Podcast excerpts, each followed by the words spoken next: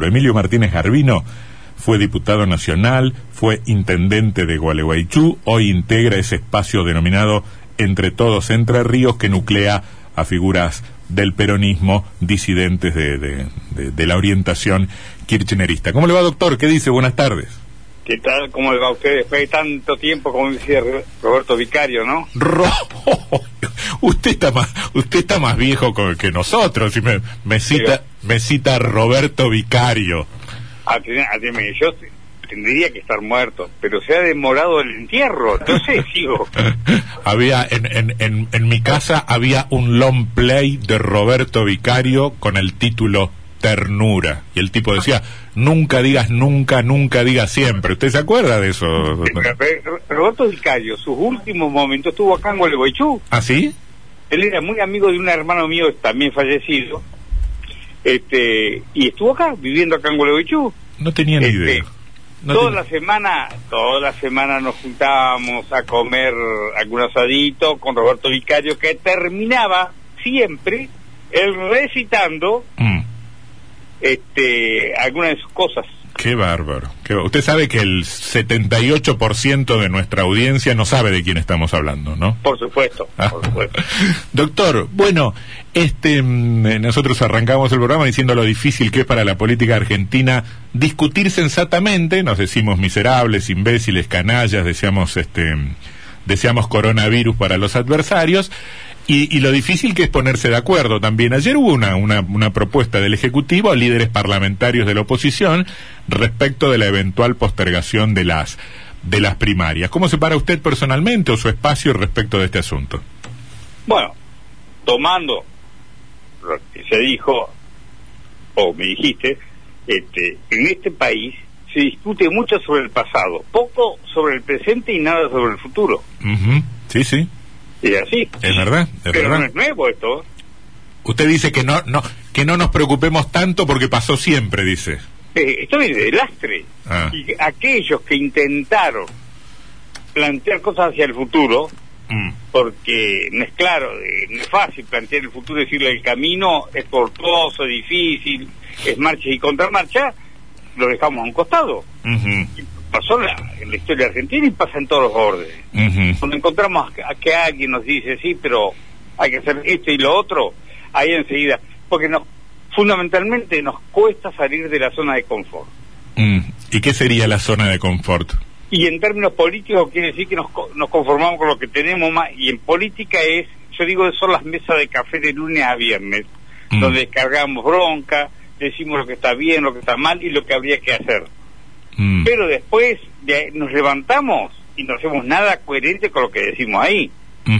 Entonces, eh, y eso pasa en todo el mundo de la política, esto ya no es eh, un atributo del oficialismo, también en la oposición existe eso. Sí, sí. Para generar cambios Mm, y para producir algo di- distinto hay que tener la decisión de salir de la zona de confort. Mientras no hagamos eso, es difícil. Y Uno, y no es que uno se quiera jactar, pero creo que nosotros, y en particular uno asumo la responsabilidad de lo que voy a decir, tiene experiencia en eso de trazar caminos distintos mm, con suerte variada. Nunca co- pudimos coronar, es cierto, nunca se pudo coronar. Alguna vez se va a coronar. Porque en el fondo, lo que, cuando usted sale y es disruptivo en todas estas cuestiones, lo que está diciendo es: este el camino tiene que ser otro, hay que ir por otro lado, mm. y, y- porque se avisora eso. Bueno, usted ha dicho varias, varias cosas que, que, que- que podrían ser interesantes, cada una de ellas para, para, para, seguir desarrollando por ahí la charla. Me quedo, me quedo con una. Usted dice, es difícil salir de la zona de confort, porque, eh, porque eso supone, estoy pensando, lo pongo en su, en su boca sin que usted lo haya dicho, porque eso supone plantear algunas medidas que pueden ser antipáticas o dolorosas. A eso, eso está en contra de la, de la naturaleza del dirigente político que necesita el apoyo popular para llegar al gobierno. Si está planteando cosas que son antipáticas, difícilmente lo acompañe la sociedad. Y por supuesto, por supuesto, plantear cosas que de alguna manera no van a causar simpatía o no van a generar una aceptación inmediata, este, las escondemos debajo de la alfombra. Mm, Y es mucho más fácil plantear cosas, ¿verdad?, que son irrealizables, pero que generan en lo inmediato ese, ese, esa, eh, ese, esa idea o esa ilusión mm. que me permite a mí transitar y sortear lo, eh, en política los obstáculos electorales. Bueno, pero convénzame, yo soy un ciudadano y soy un elector y lo tengo a fulano que me dice eh, tranquilo, este, vamos a tener un Estado que repartirá beneficios y, buscaremos la fórmula de que eso sea posible. Y otro que me dice, y no, vamos a tener que hacer un ajuste complicado, este, necesitaremos meses o años de sacrificio. Y yo le voy a jugar una fichita al primero porque pienso que capaz que le sale mal, pero el otro ya me está planteando problemas desde la sola oferta. Y sí, por supuesto, quizás falle el discurso, falle eh, eh, el método que uno eh, explicativo que uno da a, esos postulados. No es fácil lo que vos planteás no es nada fácil. Es muy difícil. Si tuviéramos la fórmula o la receta para convencer de que un camino entre comillas que va a pasar cercano al infierno es el correcto no creo que haya muchos adherentes pero no hay otra mm. si, si, vos mirás esta provincia que tiene a mí no me gusta andar descalificando ni porque uno también tiene su historia y también es, corresponsable de muchas cosas que ahí ocurren, ¿verdad? Mm. O sea, eso no me va a sacar el falso de encima. Pero cuando vemos que no, no se puede garantizar la salud, que no se puede garantizar la educación, que no se puede garantizar la seguridad, ¿de qué estamos hablando? Mm. ¿Sabe de qué estamos hablando? Estamos hablando un poco, lo hablábamos recién con Sebastián, estamos hablando un poco de los sucesivos fracasos que, mm, que, que han minado nuestra esperanza, ¿no? Pero por supuesto, mire, acá hubo, no voy a ir muy, quizás para su audiencia también sea una cosa desconocida, pero como dos por tres se habla, los tres presidentes que intentaron, o cuatro presidentes que intentaron hacer algunos cambios importantes en la Argentina, no terminaron bien. Mm. Ni Perón, ni Rigoyen, ni Frondizi, ni Ilía. Ilía planteó un plan nacional de desarrollo, uno de los mejores planes de desarrollo, y uno lo recorre ahora y, y uno se, no que se ilusiona, imagina, ¿qué Argentina tendríamos si se hubiese cumplido con este plan? No, bueno, eh, hay, hay algo que es también, que está en línea con lo que usted dice, que son los indicadores que en los 70 y en los 80 nos parecían dramáticos y terribles, son un paraíso al lado de nuestros indicadores de hoy. Por supuesto, años 70, eh, comienzo de, la década del 70, 6% de, de desocupado. Claro. Al 42 creo que hay alguna diferencia. Mm. Martínez Garbino, ¿cómo le va? Sebastián Martínez lo saluda. ¿Qué tal, Sebastián? ¿Cómo es la construcción que están buscando en Entre Ríos Entre Todos, este espacio que reúne a Moini, a Lacino, a ustedes en Gualeguaychú? Primero, no estamos. Esto es producto de la pandemia. O sea, en, el tiempo ocioso que nos genera la pandemia y más, como decía, a gente que ya tiene algunos calendarios recorridos, algunos amanaques caídos, este, nos permitió empezar a conversar aún con gente.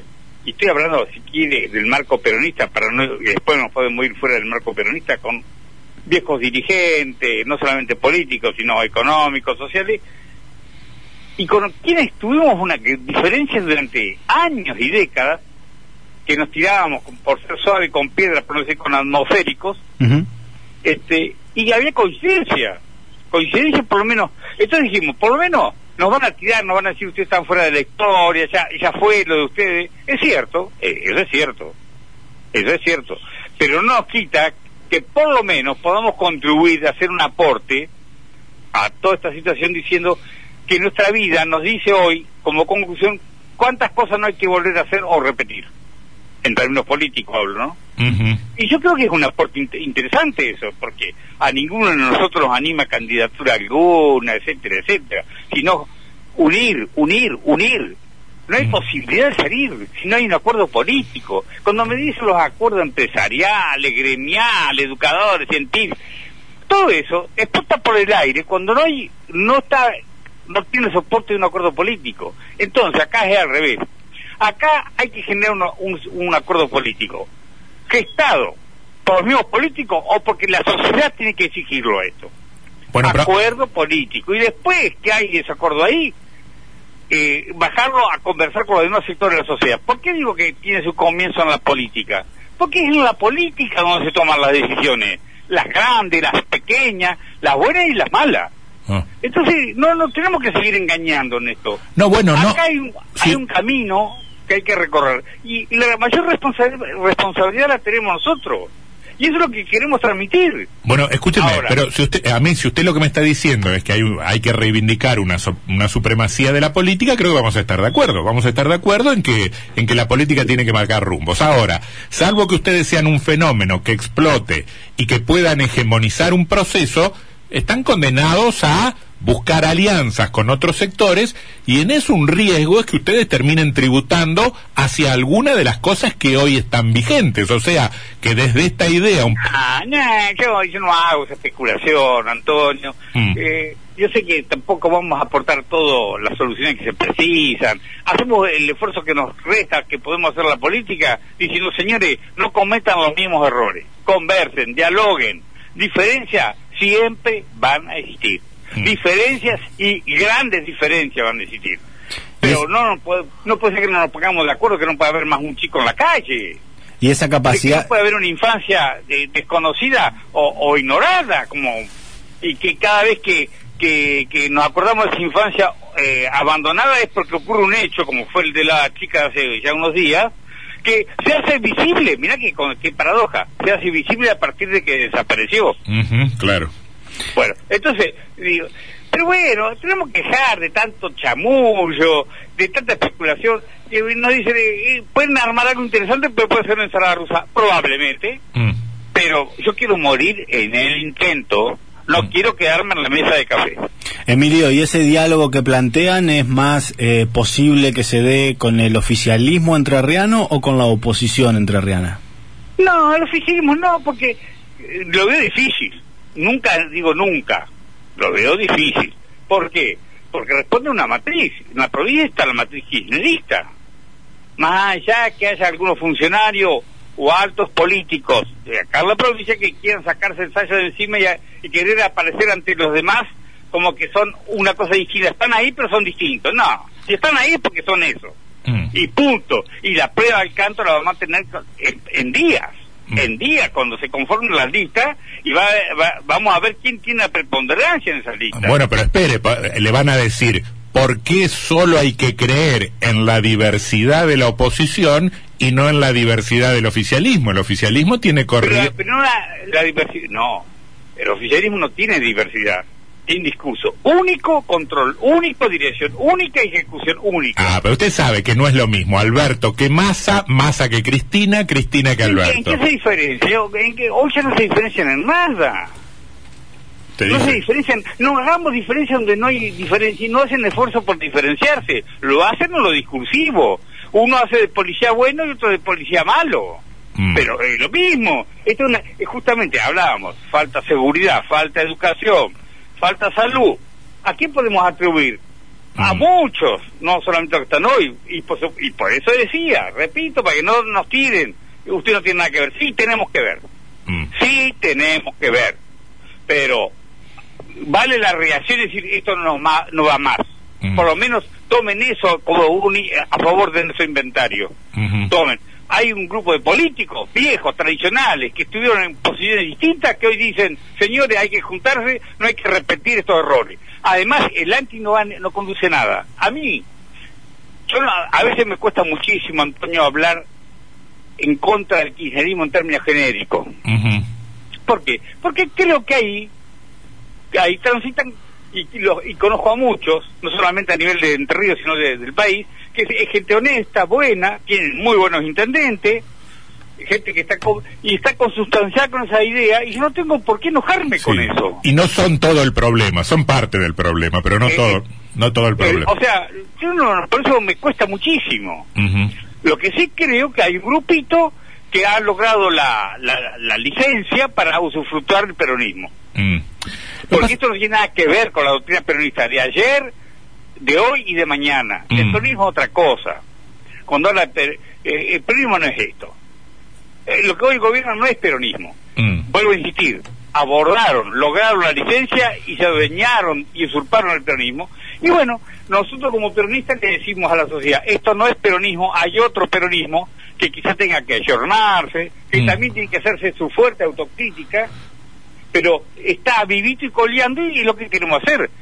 Mm. Humildemente, un grupo muy pequeño, no tenemos pretensiones de, de grandes mayorías, sino de aportar ideas, experiencia y decirle al resto de la asociación hay que juntarse, primero para hacer un diagnóstico certero de la provincia. Mm. Segundo, para elaborar un proyecto colectivo.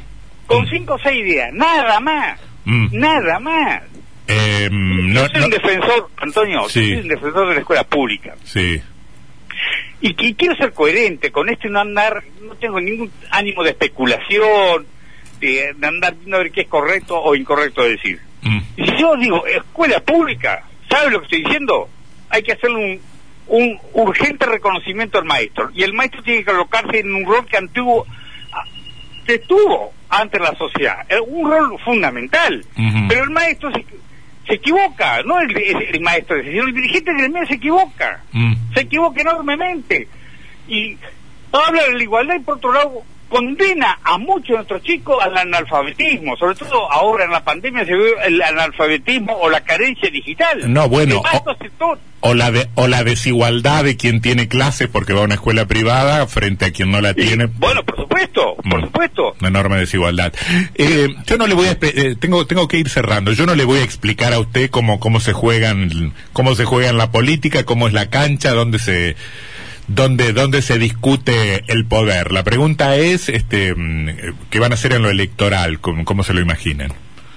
Miren, no sabemos, no sabemos, Antonio, muy sin pie de todo. Estamos hablando fundamentalmente hoy, estamos hablando con muchos cuadros y simpatizantes y compañeros peronistas de la provincia de Entre Ríos. Ahí volcamos nuestro mayor tiempo y esfuerzo. Mm. Pero también, paralelo a eso, hemos hablado con radicales, con socialistas, con gente del PRO. Para mí, no pasa por a ver qué camiseta tenés, sino cuáles intenciones y cuál es tu honestidad intelectual en toda esta historia. Eso es lo que yo me fijo, nada más. Mm. Después, que digan lo que digan, me interesa tres cuernos. Mm. Este, y porque soy un convencido, porque a Antonio, nadie me puede restar autoridad en esto. Desde el año 2003 vengo pregonando esto. Sí, es cierto, es cierto. Y, Eh, y no me fui, y no me fui de la silla de café. Era intendente justicialista cumpliendo un mandato. mm. Y di un paso porque me di cuenta que el futuro era negro. Con un partido justicialista del cual me fui, que era una- solamente valía como máquina electoral. Mm. Nada más. Las casas se abrían y se cerraban tres- una semana antes de las elecciones y se cerraban al otro día de las elecciones. Bueno, no crea que ha cambiado mucho eso. Y bueno, o sea, el tiempo me ha dado la razón. Por eso uno pone mucho énfasis y mucha pasión en esto, porque lamentablemente, yo creo en los partidos políticos. Mm. Yo creo que la Argentina tiene que encaminarse a conformar dos grandes corrientes políticas. Hay que, eh, ese es el destino. Mm. Pero donde esté garantizado un debate, Ah. donde esté garantizada una movilidad. Eh, no hay nada. Yo, yo, yo lo, lo voy a, lo voy a despedir bajando otra vez el nivel, porque usted me habla de las grandes cosas y yo voy a la, a- a la tontera. Sí. El, el otro día estuve mm, eh, estuve charlando así con, con un importante dirigente del peronismo, muy importante, este y hablábamos de política y le digo, no, bueno, pero los los más 70, yo les puse más 70, usted no se enoje, Sí. no se no se enoje. No, se, para nada. Se lo digo con todo cariño. Al- los- más orgulloso. le- le- yo le decía, los más 70 van a terminar tributando a Frigerio. Y Frigerio les va a dar el tercer lugar en la lista. Y me dijo ese viejo peronista muy importante, yo lo conozco a Frigerio, no les va a dar nada. Pero no me interesa nada. Vos lo repetís, Antonio, no va a haber mi nombre en ninguna boleta, ni la CIN, ni la de Moy, no tenemos ningún interés. Ajá. Lo que tenemos interés es generar un proyecto que tiene que generarse de ya y que tiene su culminación en el 2023, o Mm. su comienzo, sí, en ese proceso. Mm. Pero ahora son elecciones legislativas que sirven para una presentación, para, Ah. ah, etcétera, etcétera. Además, volviendo, y perdone que le robe un minuto más. Sí. Este gobierno, mire, mire lo que voy a decir. Ningún gobierno en el mundo, ningún país ha dado solución, ha encontrado la receta para el tema de la pandemia. Ajá. Este gobierno argentino está como los demás, con marcha y contramarcha, ensayo, error, etcétera, etcétera. Donde se equivoca es el mensaje. y en algunas cuestiones que podemos hablar en otro programa. Por qué utilizar una vacuna, no otra, el tema de la logística, de la distribución, hablan del gobierno que en abril van a recibir Tienen cuatro millones y pico de dosis en la Argentina ya, que han llegado y, y- y apenas están superando los dos millones de vacunados. ¿Y dónde está el resto de la, de la, de la, eh, vacunación? Es un Mm. problema nuestro este ya. No hemos logrado vacunar la cantidad de vacunas y de dosis disponibles que tenemos. Eso nadie lo dice. Ujú. Y es porque generaron un uso político de la vacunación, entonces Mm. pasaron olímpicamente por encima a los municipios de otro color político, etcétera, y no aprovecharon que ya todos los municipios del país tienen su centro de salud, tienen personal capacitado para vacunar, no, capacitaron personas urgentemente a las cuales pagan. Mm. Ahora- o sea, gasto del Estado. Sí, sí. Pero voy a otra cosa, porque ahora se está en el tapete, la boleta única. Ajá. Si es verdad el fundamento para para prorrogar las elecciones, el tema de la pandemia, Vamos a la que bol- ya- vamos a la boleta única. y Claro. claro, no hay manoseo, no hay Ah. reparto anterior, eh, el cuarto oscuro no no hay que entrar al cuarto oscuro, Mm. hay un, aparte el menor costo económico, o sea, evitan una cantidad de cosas, de reuniones, de contactos, ¿por qué no se hace? Ujú. Porque esa es la pregunta que hay que hacerle, ¿no? El Ministerio del Interior primero quiso hacer cuando llegó, llegó al Congreso, lea los diarios, decirle, no aceptamos la boleta única. Mm. Hay temor, porque es macabro. La Mm. metodología que llevan adelante es macabra. Mm. Están jugando con la vida de los argentinos. Ese es el tema. Doctor, la seguimos, la seguimos porque estoy mal de tiempo. Le mando un gran abrazo. Un abrazo. Hasta gracias. luego, hasta luego.